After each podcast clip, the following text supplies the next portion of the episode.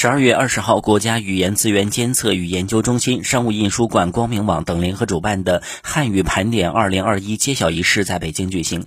本次活动自十一月十九号启动以来，陆续发布了前五年度的字词、年度十大网络用语、十大流行语、十大新词语。点关注超过三亿人次。最终，“致建党百年”“异元宇宙”分别当选年度国内字、国内词、国际字、国际词。建党百年，砥砺奋进。尽显中国之志，科技抗疫开创新局，元宇宙尚待探索。二零二一年度十大网络用语是“觉醒年代”、“yyds”、“双减破防”、“元宇宙”、“绝绝子”、“躺平”，伤害性不高，侮辱性极强。我看不懂，但我大受震撼。强国有我。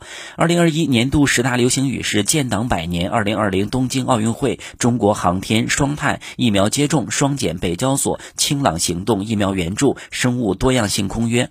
二零二一年度十大新词语是“七一勋章”、“双碳”、“双减”、“保障性租赁住房”。祝融号跨周期调节，减污降碳，动态清零，德尔塔破防。